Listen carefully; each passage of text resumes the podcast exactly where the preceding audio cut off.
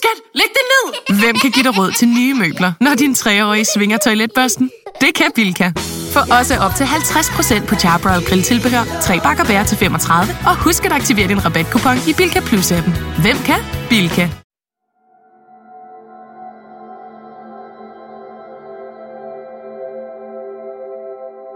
I den lille finske provinsby Kirkehede, lidt uden for Helsinki, fik den søvnige politistation i byen en opringning en tirsdag morgen i august 1990. Vejko var ikke kommet på arbejde om mandagen, og kollegerne havde ikke set ham i flere dage. De havde først ringet hjem til ham og hans kæreste Berit, men ingen tog telefonen. Senere tog en kollega forbi og ringede på. En patruljevogn blev sendt ud til parcelhuset om tirsdagen for at undersøge, om der var noget galt. De to unge betjente fik sig en overmådet grum overraskelse den dag. Berit og Vejko lå brutalt myrdet i den ødelagte vandseng. Deres bare tre måneder gamle datter Jessica var druknet.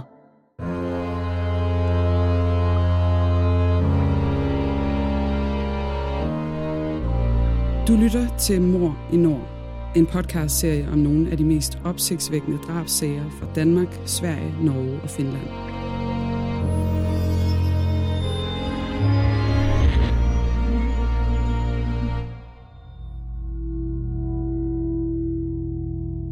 Det du nu skal høre er en virkelig historie, researchet og fortalt af Janne Ågaard og læst op af Le Gammeltoft.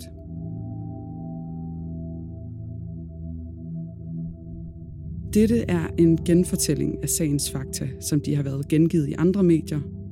Nogle detaljer er udladt, ligesom vi her afholder os fra at tage stilling. Det har retssystemet gjort. Men du skal være forberedt på, at det kan være voldsomt at lytte til, ikke mindst fordi det handler om rigtige menneskers liv og død.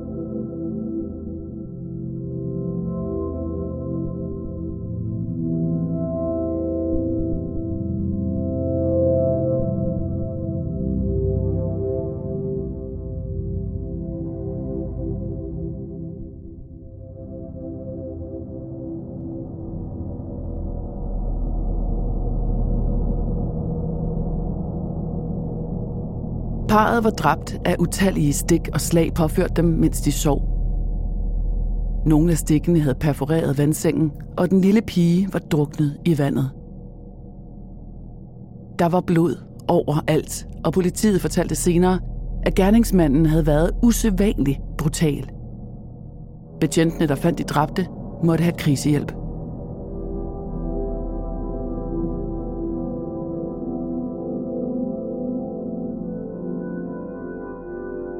Nyheden om trippeldrabet ramte først den lille provinsby med 25.000 indbyggere, og senere spredte nyheden sig til resten af landet. Den samlede finske presse tog til Kirkehede, der på finsk hedder Kirkonomi, var en halv times kørsel fra centrum af hovedstaden Helsinki. Nok var der kriminalitet og drab fra tid til anden i Helsinki, men massakren på et forældrepar og en nyfødt var aldrig set før. Efterforskningslederen, kriminalkommissær Antti Tukhammer, forsøgte at berolige befolkningen ved at sige, at det ikke var et tilfældigt drab. Familien var blevet noget valgt. Måske var det et rovmor, for huset var blevet gennemrådet, og der var stjålet 20.000 finske mark, hvad der svarer til 40.000 danske kroner. Pengene havde været i en særlig pengeklips af metal, der ville være nem at genkende. Vejkos trofaste følgesvend, en lille notesbog, som han altid brugte til sit arbejde, manglede for køkkenbordet. Måske indeholdt notesbogen en fingerpeg om hans morter. Måske brugte han den til at notere folk, der skyldte ham penge.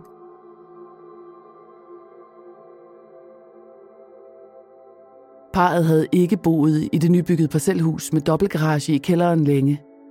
Den 42-årige Vejko havde købt grunden af naboen tre år tidligere, og han havde også lånt penge til at købe større maskiner ind. Blandt andet en lille kran, en lastbil med træk og en rendegraver – alt sammen udstyr, der også kunne bruges i hans arbejde som entreprenør og partner i et skovhuggerfirma. Vejko var født og opvokset i det østlige Finland i en børneflok på seks. Han havde gået meget lidt i skole og havde et ry som en hård og succesfuld forretningsmand. Berit var det modsatte. Hun kom fra en helt almindelig kernefamilie og arbejdede som mellemleder i et større rengøringsfirma. Parret mødte hinanden i 1988, og Beat flyttede ind i parcelhuset året efter. De stigende renter på det tidspunkt havde givet Vejko problemer i privatøkonomien, for der var lån i både grund, hus og maskineri. Den 36-årige Beat blev hurtigt gravid med datteren, og hun gik på barsel.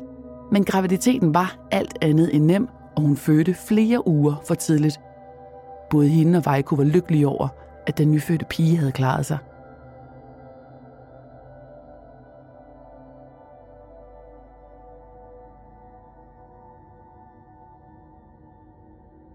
Fra et tidligere forhold havde Berit et sæt 10-årige tvillinger, en dreng og en pige, der boede det meste af tiden hos deres mor og hendes nye kæreste. Men netop denne weekend havde de taget med deres far, Berits ekskæreste, der boede i nabobyen. Vejko havde to sønner fra et tidligere forhold, en dreng på 19 og en anden på 24, der var flyttet hjemmefra.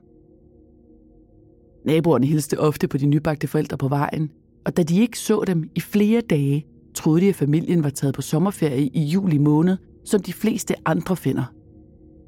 De beskrev familien som venlig og imødekommende, og karakteristikken af Vejko lød på, at han var en principfast herre. I Danmark vil vi kalde Vejko for en knudemand.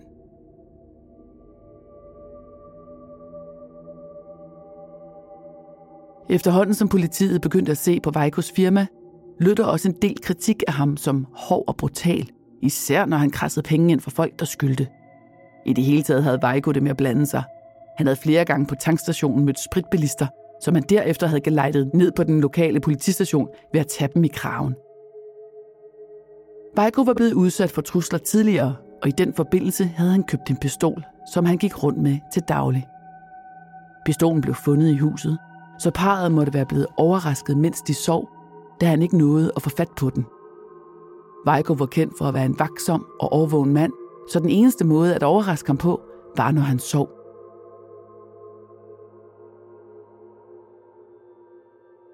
En grå varevogn af mærket Toyota var blevet set natten til søndag, sandsynligvis på drabsnatten. En lang række personer blev afhørt, deriblandt Berits tidligere samlever, en 41-årig bilmekaniker og tidligere ejer af en folkevognsmekanikerforretning. Blandt hans mange biler havde han en grå Toyota Hiace, og grundet hans relation til Berit, var han den første mistænkte. Allerede dagen efter drabet blev han anholdt og sigtet. Men politiet måtte løslade ham igen inden for få timer. Han havde været sammen med sine børn og kunne umuligt være gerningsmanden.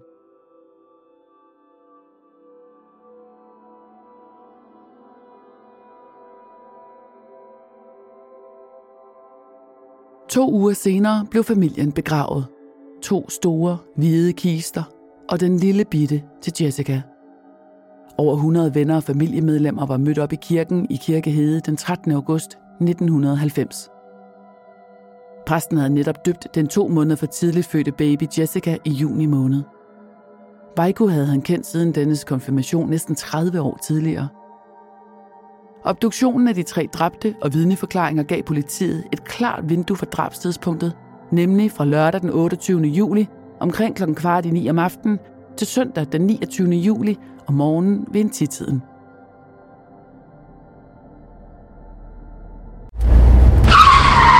Ups, trækker din bil til siden? Så kom ind til Superdæk og få en sporing. For kun 595 kroner får vi dig på rette spor igen og forlænger samtidig levetiden på dine dæk. Book tid til sporing på sds.dk. Superdæk. Til dig, der ikke tager chancer. Der blev brugt to genstande til at slå parret ihjel med, men af hensyn til efterforskningen valgte politiet aldrig at offentliggøre information om gerningsvåbne. Men der gik rygter om en kniv og en økse. Som altid begyndte politiet med at efterforske offerne. Hvem var de, og hvilket motiv kunne der være til drabene? De tekniske spor var mangelfulde.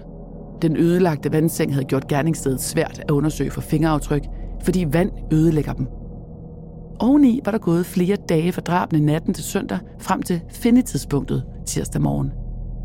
Det tidspunkt blev dog ikke fortalt til medier eller offentlighed. Der var ingen tegn på indbrud, og hoveddøren havde været låst. Faktisk måtte de tilkaldte betjente bryde døren op den tirsdag middag, de kom forbi. Normalt gemte parret en ekstra nøgle under dørmåtten, så tvillingerne kunne komme ind efter skole – Måske havde gerningsmanden skaffet sig en nøgle til huset.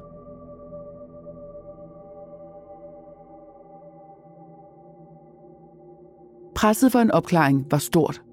En rød master var blevet set i området den weekend, og efterlysninger gik ud via pressen, der dog ikke gav nogen brugbare tips.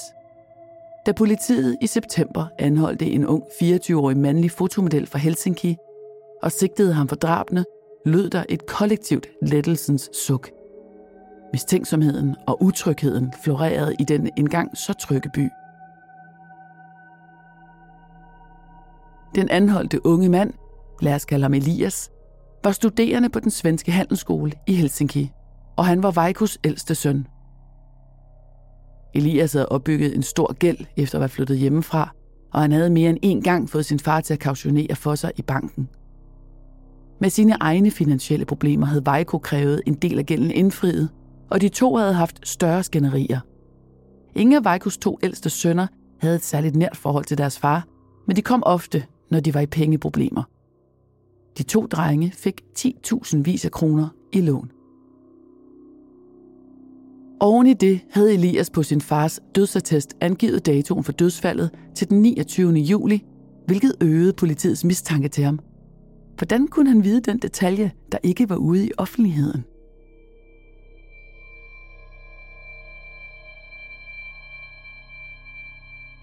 Politiet begyndte at se nærmere på forholdet mellem far og søn, og ikke mindst på Elias' gøren og laden på drabstidspunktet.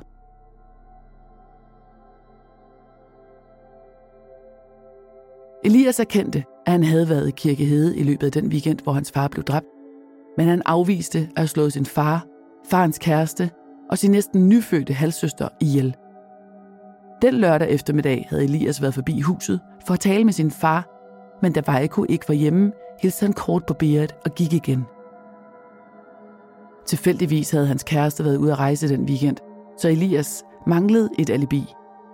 Politiet valgte at anholde ham, efter at have præsenteret de forskellige indicier for en dommer. Efter nogle dage i varetægtsfængsel blev Elias løsladt af den finske appelret. Politiet manglede tydeligvis beviser for, at han skulle være gerningsmanden, og den uges tid Elias havde siddet i varetægt, havde ikke givet dem sønderligt mange flere. Oven i det viste det sig, at Elias' alibi om at have været på en bar den aften var sande. I hvert fald bekræftede flere bargæster hans historie. Elias havde også presset naboerne til at medvirke i pressen for at få flere oplysninger og tips ud i offentligheden. Han ønskede helt tydeligt sagen opklaret.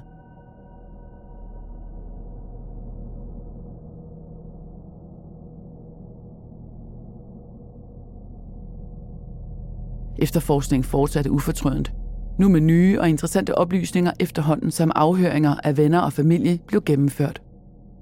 Vejko og Berit var blevet chikaneret gennem længere tid af anonyme opkald på sære tidspunkter. Nogen ringede op uden at sige noget, for derefter at lægge på igen.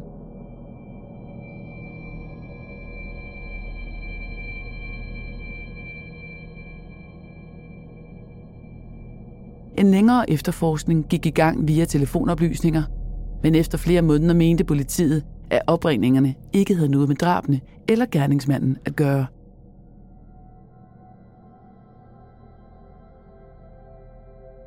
Få dage inden drabene havde Vejko desuden fået et mystisk brev om en opgave.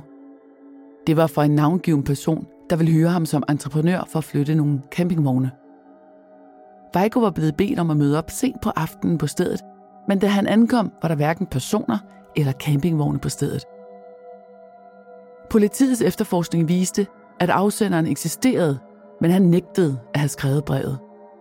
Vejko var blot taget hjem igen, og der var ikke sket ham eller familien noget. Politiet undrede sig over, at ingen havde savnet familien tidligere, eller observeret noget ualmindeligt i området. Men mange i nabolaget var på ferie i juli, så det var småt med vidner. I forvejen lå huset med nogle 100 meters afstand til naboerne, tæt på et større skovområde og ganske afsides.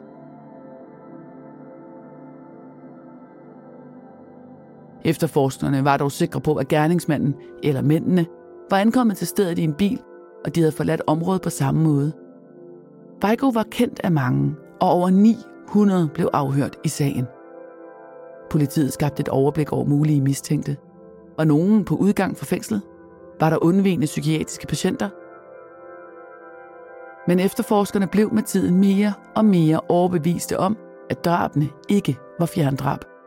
Gerningsmanden kendte parret og kendte til huset, og den voldsomhed, der lå i drabene, tydede på et personligt forhold.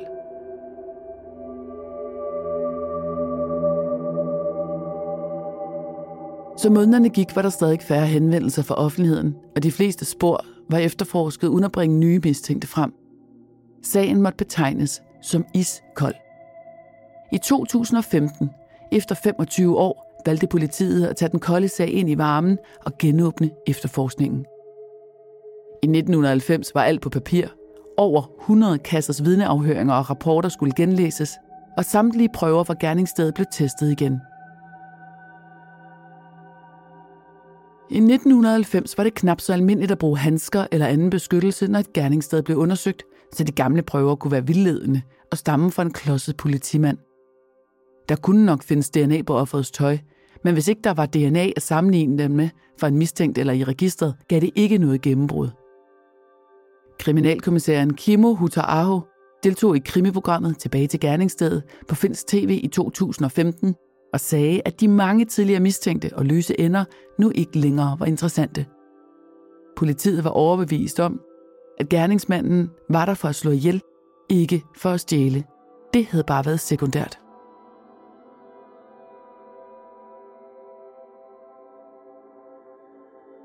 Med den forbedrede DNA-teknologi er det muligt, at offernes tøj stadig har spor efter gerningsmanden. De mange tusindvis af papirrapporter er omdannet til 17 filer og et par kasser med tøj og interessante genstande. Med computerkraft og teknologi skal sagen nok blive opklaret en dag, fortalte Huta Aho på tv. At opklare en drabsag er hårdt arbejde og en lille smule held. Vi har arbejdet virkelig meget på denne her sag, men vi mangler heldet.